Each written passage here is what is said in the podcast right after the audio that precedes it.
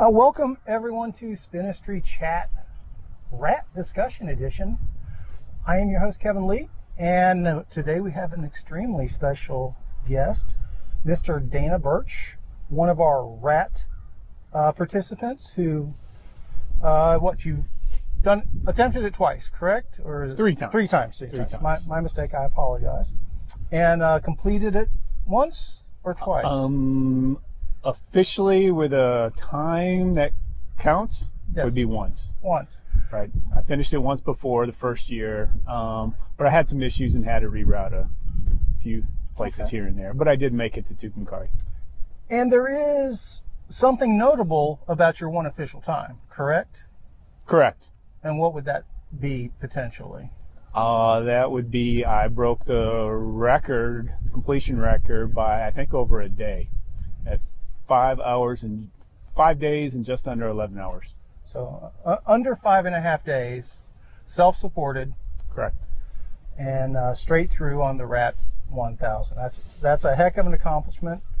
Uh, we've definitely had people that have come to us wanting us to talk to Rat participants and get your point of view on things and your thoughts and your opinions and any tips and tricks that you may have along the way. Uh, I will be perfectly honest with you. I had no c- comprehension of anyone doing this in under five and a half days when we first put it out when it was the rat 900 ish some you know the, i think 2014 and then it scaled up with some reroutes and we got it up to even over a thousand miles. It's a little bit over a thousand miles. So five and a half days is that's a heck of an accomplishment. Do you think that record will ever be broken Uh, yes. I, I mean, I'm not a tour to go, tour divide guy. I don't spend all my time doing this. I have a full time job. I'm over 50, so I think there are a lot of people capable and have backgrounds that could do this. I think there's a lot of professional riders that could do this. Whether you categorize them the same, I don't know. Um, from that perspective, so uh, it's definitely beatable. And and one thing for certain, you never know what the West Texas weather is going to give you. Ding. And as the organizer of this monstrosity, uh, I think you've got a pretty solid shot of holding on to that record for a really long time, just based on, if I remember correctly, you had a pretty good run of weather that week that you set your record. Is that is that correct? Uh, I think I think we had a little mud at the start on day one. We got through that. Um, I think I had maybe one more instance of a little rain. Um, what you know bit me was uh, obviously the freezing temperatures. Right, it did get below 35, probably three of my days. And when I'm not sleeping in hotels, that's that's not fun, and that impacted definitely my ride, my sleep. But overall, the road conditions were pretty primo for you, O- correct? overall, they were. I, I couldn't complain based on my last attempts. and yeah, you've been out there before, and that's that's the nuts and the bolts of it is to realistically get well what, I, what I've always categorized as a week of decent roads for the rat is tough to pull off. You know, obviously, if you shorten it down to less than six days, less than five and a half days, uh, if if the weather going in was advantageous, you you increase the likelihood of staying in that good weather window Yep. for somebody that's not familiar with the Rat 1000, doesn't know anything about it at all, how would you describe it or explain what it is? Um, an unsupported gravel event from across Texas, from Texarkana to Tucumcari, across the worst gravel roads you can ever imagine.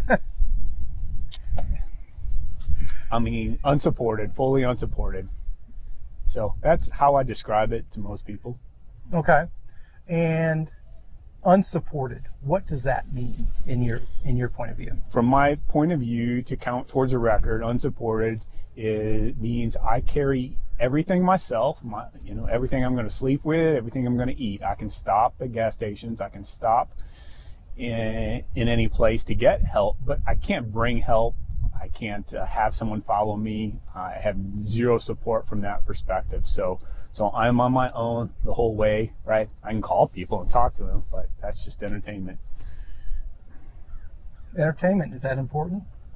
Um, well, I when you look at all the things that can take a rider out of this event, going stir crazy is definitely one of them. And and I wouldn't. There there are many people that have probably uh, failed the rat just to the mind, just, just because of the mind taking over. My experience has been, yes, it's a physical challenge. There's no doubt about that. You have to be physically capable to pull it off. Ultimately, there's a lot of people that I think that are physically capable that run into the mind stumbling blocks that make it hard to complete. But that's just me kind of looking at it from the outside in as somebody that's watching riders on a day by day basis. Is, is that that line up with your thoughts on on how it gets in your head? I, I, I, I there's so many things to think about, right? You're, you're, and there's so many things that can take you out of this event. I mean, your mind is only one of them, but you're constantly processing the roads, you know, your tires, your line, uh, your traffic, dogs, weather, where you're going to sleep at night, um, injuries. I mean, there's so many things going across your head.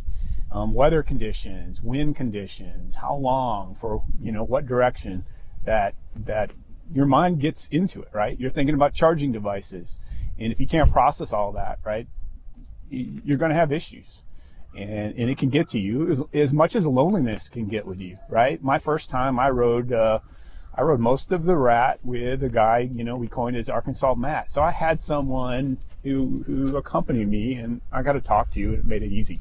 Well, the next two times I really didn't have that, right? So, so music helps. Um, um, you, you really have to keep that mind going and, and because it can get lonely out there. I mean, the only thing you hear for hours can be coyotes and and and that's a concern. Well, and obviously, since uh, you knocked a thousand plus miles out in less than six days, you did you spent a good bit of time on the roads at night. Yes. What would you say? How many hours per day were you averaging outside of daylight? Do you think? I know that might be tough to chase down. Well, I mean, we can kind of reverse engineer it. I probably got 12 hours of sleep across five days, 11 hours. Now, not all of that was sleeping. A lot of it is just settling down, eating, um, massage, bath, um, clothing, um, bedding, whatever that might be. But there's not much sleep there. So most nights, you know, we're I would say on average 20 hour days for me, give or take. Okay. Um, obviously not all on the bike um, because you have to do other things, but uh, a lot of night riding. A lot of night riding. And when you did sleep, uh, did you, let's say, the four hours a day, just for the simple math, did you do that in one sleep or did was that a couple naps a day sort of thing? No, it was once a day. Okay. Right, right. Uh, except at the second day, um, it was more like 45 minutes. I was shaking uncontro- uncontrollably. Um, it was below 35. I was outside, couldn't get a good spot to sleep, and I thought it was better for me to ride than than sleep. So, obviously, your third attempt, you you knew what it entailed from previous experience. Now you said you rode with Matt, Arkansas Matt, that first time. Was that his first time riding it as well? I think that was his. I think that was his second time. I may be wrong. Okay, I was just curious if maybe he was maybe imparting some wisdom along the way to kind of help you that first time out, or if both y'all were kind of cold going into it. Honestly, it may be his first time too. I remember he must have had a 70 pound bike. He brought the kitchen sink. Okay. I remember that now. So yes, that was his first time when he was super loaded, and we'll touch more on that in a bit. So the first time you rode it, how did that line up with your expe- expectations of what that journey was going to be like, what that attempt was going to be like? Uh, yeah, that was, I want to say, way harder than the last two. from that perspective because I, I this was the longest thing I've ever done. Right, I had nothing to learn from. Anyone can go up there as fit as they can be, but until you've done it and you've learned and experienced the things you run into and the challenges you run into, you don't know what to do to overcome them. So it was a big learning experience, my first one. Right, I I thought I was going to be out due to Achilles issues. I thought I was going to be out due to saddle sores. There's a lot of things that could have taken me down.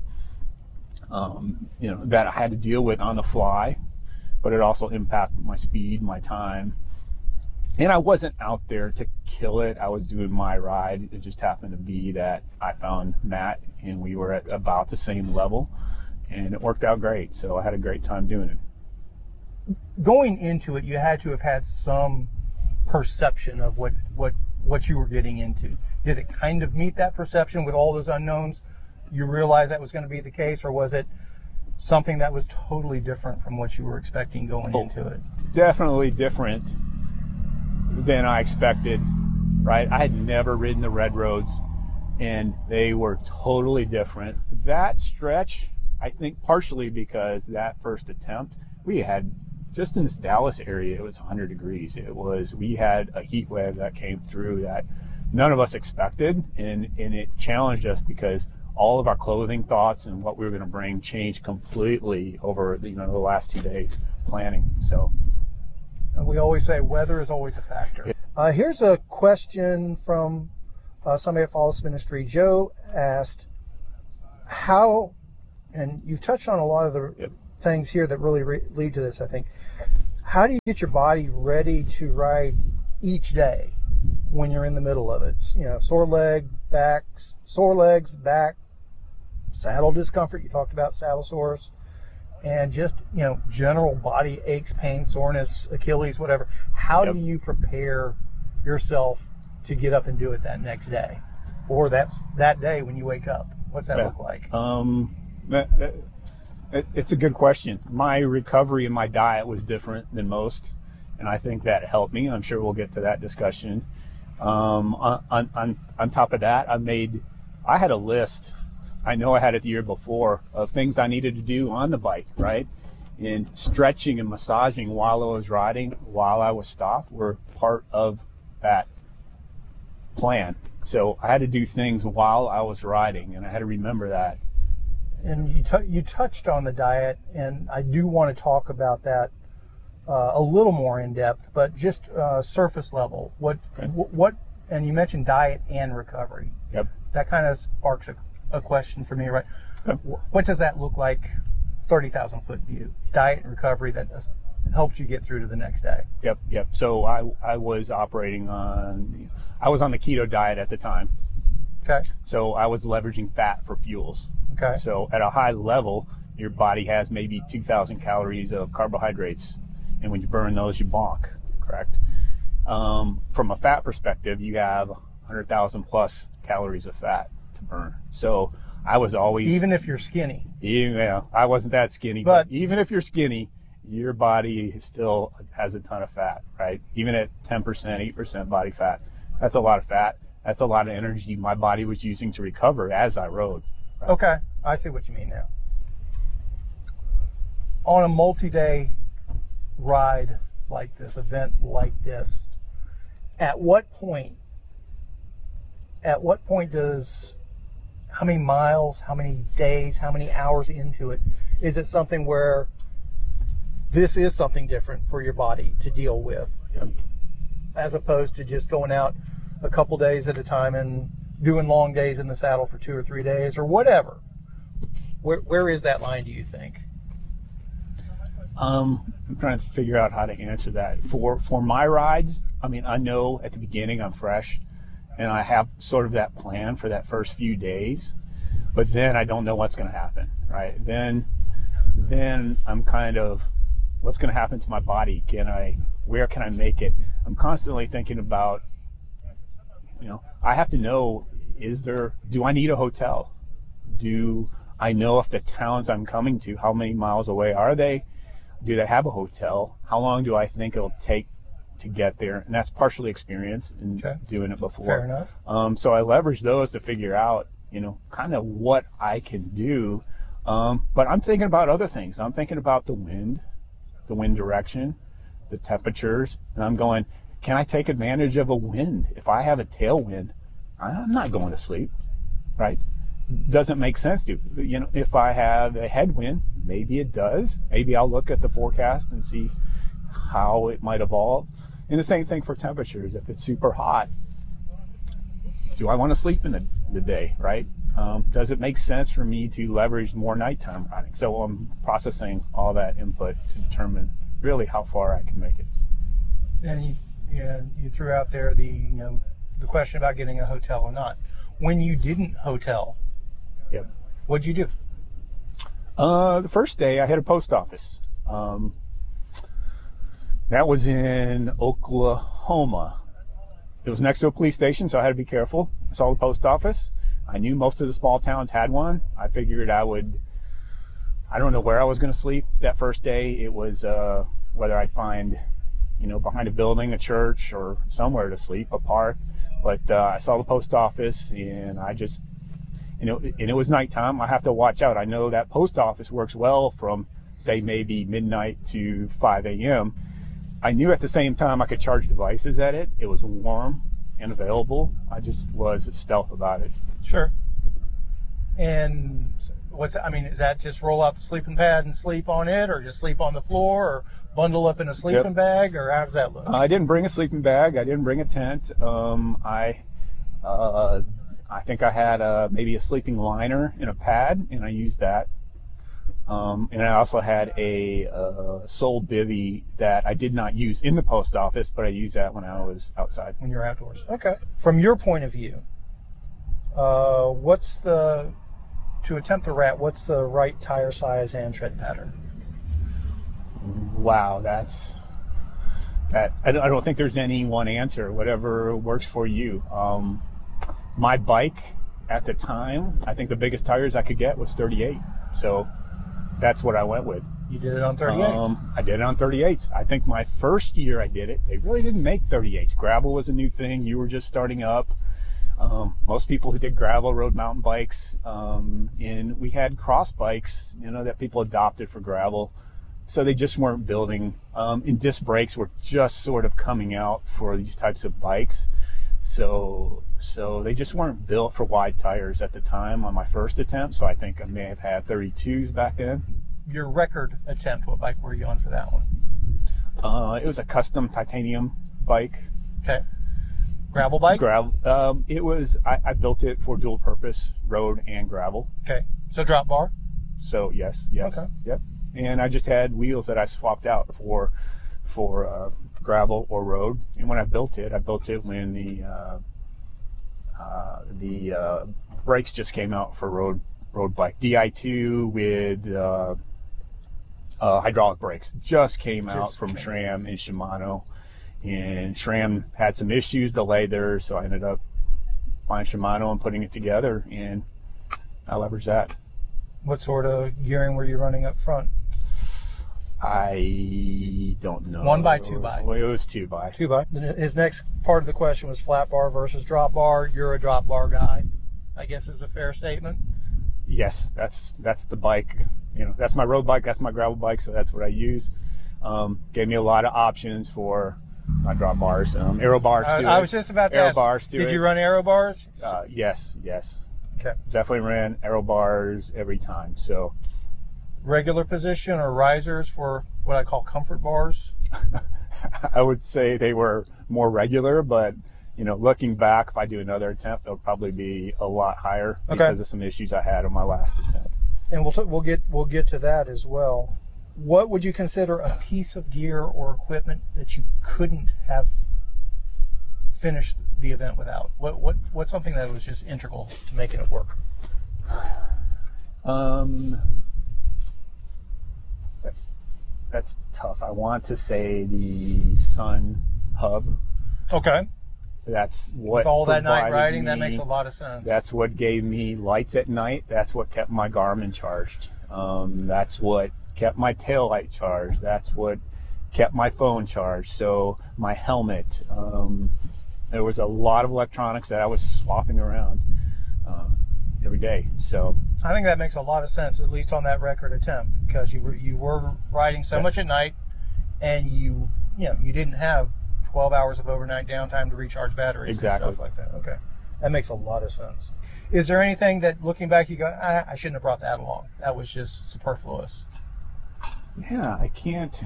Um, you know what? Out of my three rides, I have yet to have a flat tire, and I carry these tubes and CO2. I keep thinking to myself, should I carry this? But I know how important it is. It, it's it, so it's one of those things. I always look back and I go, you know what? Maybe I'll carry just a super lightweight single tube next time. Uh, well, let's go ahead and go a little bit more in depth on your keto diet. And it sounds like you feel that was a contributor for being successful on that last attempt. Would that be a fair statement? Definitely. Okay. Uh, is there anything about the keto diet that you feel was a hindrance to that attempt? Um, I was in an unknown place, even with keto. I mean, how do you have nutrition and fuel for a five day event where I'm basically doing an Ironman five days in a row, right? I'm, I'm getting no sleep. I'm, I'm not in a place that even most keto folks can even tell me about Right. how it works in that situation. So that's where I was struggling with my knowledge. Um, and that's why some things, you know, didn't work like I expected to them because frankly, it's not, I didn't have anyone to resort to to, Give me an example of something that didn't work as expected or hoped for from the keto perspective. What's something that you had to adjust? Um, I, I, I think, you know, it's easier when you're eating carbs to to replenish that uh, quickly. But you still, I'm still burning fat, a lot of fat on the ride, and I do need to replenish that. But it just doesn't replenish as quick. Um, I think is one of the concerns, and I, in for, for some reason, you know, I, I wasn't there eating keto the whole time. That wasn't my intent. I was I was leveraging carbs and fat, Sure. and we can talk about that. But but towards the end of the ride, I had a hard time getting energy at all. And whether it was the keto diet, whether it was um, just the fact that I was so burnt out with so little sleep and so many days of just, you know, beat you up riding nonstop, you know, something there contributed to me struggling towards the end. That to this day, I don't really know how to account for it. Like, I think about challenges I had. I don't know how to overcome that challenge yet. I don't know the solution to it. Maybe it's just more sleep. And that's a challenge in itself. I, yeah, I think that's uh, the. It's a balancing act. If if uh, if the goal is to set a record, uh, you know, you're you're going to have to go into uncharted territory. Is Yes. basically what it boils down to. Uh, how long had you been practicing the keto diet before this attempt? This might have been kind of my third forte into the keto diet. Um, there's there, there's a point um, when you start keto, it really takes about you know two to three months to really get your body to leverage fat for energy. So so I had to make sure that I was definitely well into it, and I started probably three to four months in advance and I made sure I was, you know, following it more to the T as as time went on. And and I have the luxury of maybe eating a little differently than most because when you're burning so many calories training and doing these types of things, um, it's easy to burn through any carb stores you had and put you back into ketosis very quickly. Okay. So So, d- did you go keto specifically for the rat attempt, or was that for something else? I think originally I did. I did it because I wanted to figure out how to how to help my endurance riding, and you know I've I've seen some other athletes who have used this to help them. So I knew it could help me, and I think originally I wanted it to help my endurance. But then as it got on, I think I learned more about kind of the health benefits and the diet and how it helped, you know, help keep me fit and what I thought about it changed from a health perspective. So I like it, you know, now I guess from both perspectives. Are you currently practicing keto? Uh, at the moment, I've been, I would say, off the wagon a little more than I want to. Um, so I'm trying to uh, focus back on it. Um, there's there's a stage I haven't talked about. Um, it's called metabolic flexibility. Well, I don't really want to be in ketosis as much as I want my body to be able to leverage fat and carbohydrates as energy. Right now, your body is just set up for carbohydrates.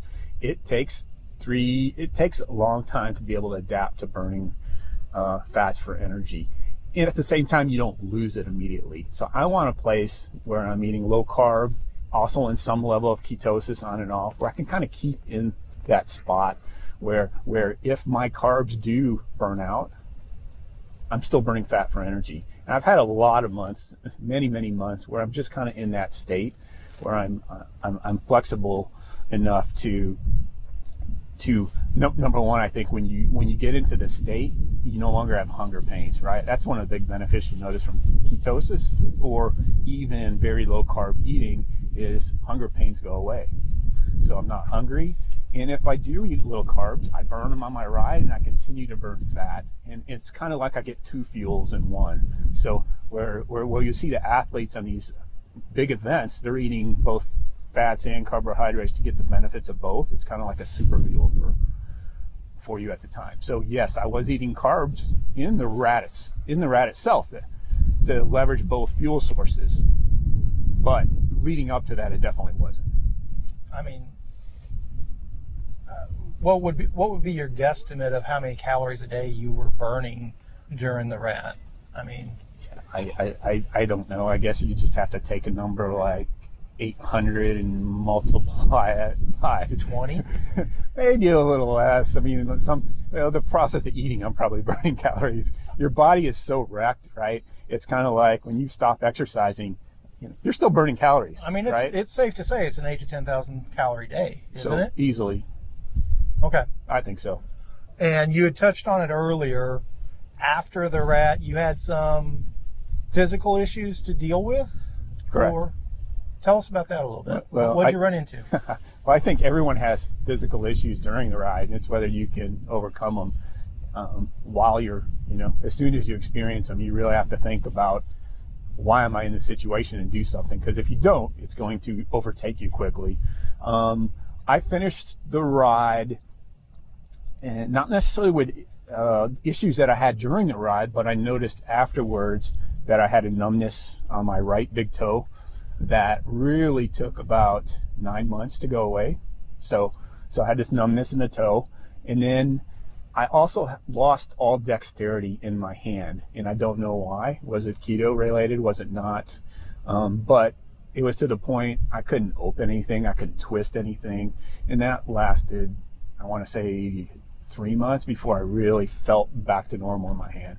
So those were the two issues I had that were lingering. Um, non-lingering issues um, were more towards the end. I couldn't hold my head up, and and that was really tough. And that may have been part my position um, on the aero bars, part a wreck.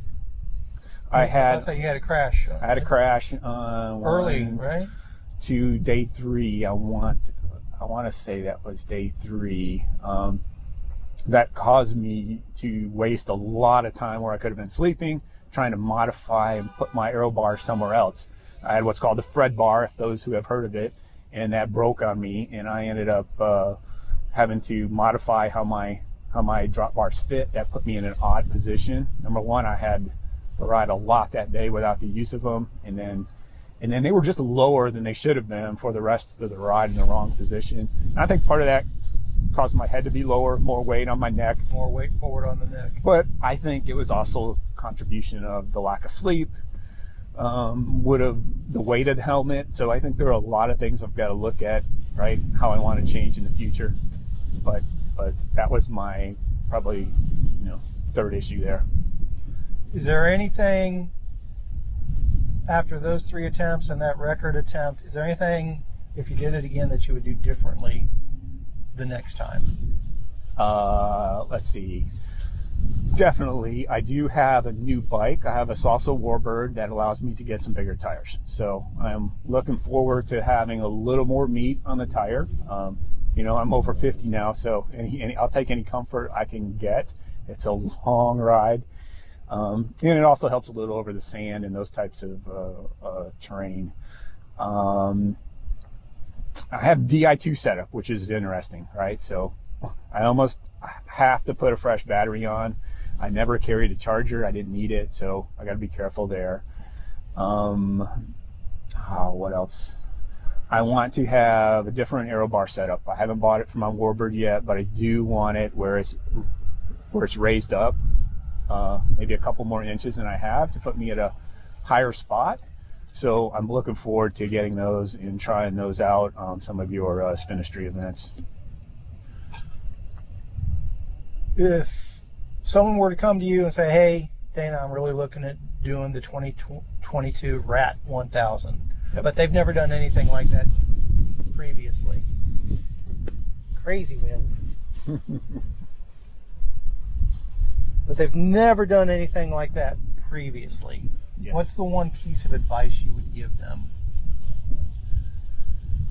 Um, it's a learning event. Don't go out there with you know these grand goals. Even the fittest people get thrown off um, just because there are so many things they have to consider that they haven't thought about. Right? Um, you have to be worried about the sun, the cold, mechanical issues, tire issues, uh, saddle sores, um, knee issues, um, Achilles issues.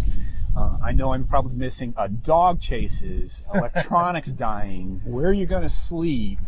I mean, the list of issues goes on and on. Um, Garmin, right? Um, is it routing you correctly? It, it the things you got to think about and learn from, right, are, are never ending, and and you, you learn from it, right? That first attempt is to learn, and I think you have to you have to take that with a grain of salt. Do what you can, but learn. Ask for help when you need help, and, and do it early on. Um, um, use use the forum, use the use Facebook group to to talk with people when you do need help, and, and get some advice because unless you've done it, you're not you're not you're going to have issues. You just really don't are. know what you don't know. You don't yet. know.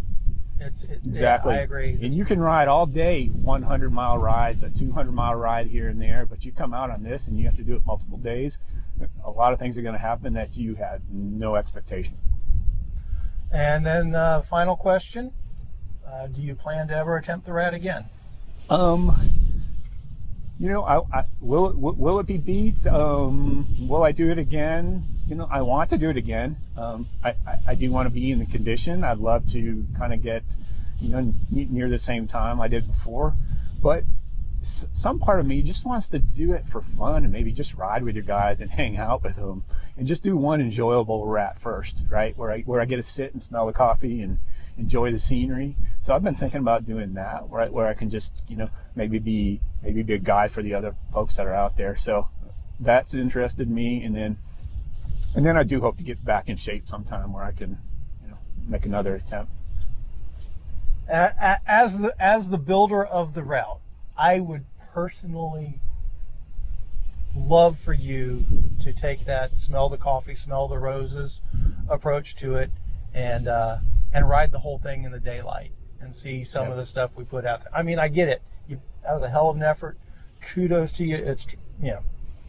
I never had that in mind when I first laid it out there. That's a hell of an accomplishment. Um, but in turn, I think there's some really cool stuff that you just didn't get to see at night that I think you'd really you'd really have a good time with. Fully agree. All right, well, Dana, thank you very much for your time and your feedback. And I guess it's safe to assume that anybody that wants some knowledge can reach out to you on Facebook and the forums and everything like that, right? You bet. Thank you, sir. Thanks, Kev. All right. Good job, sir.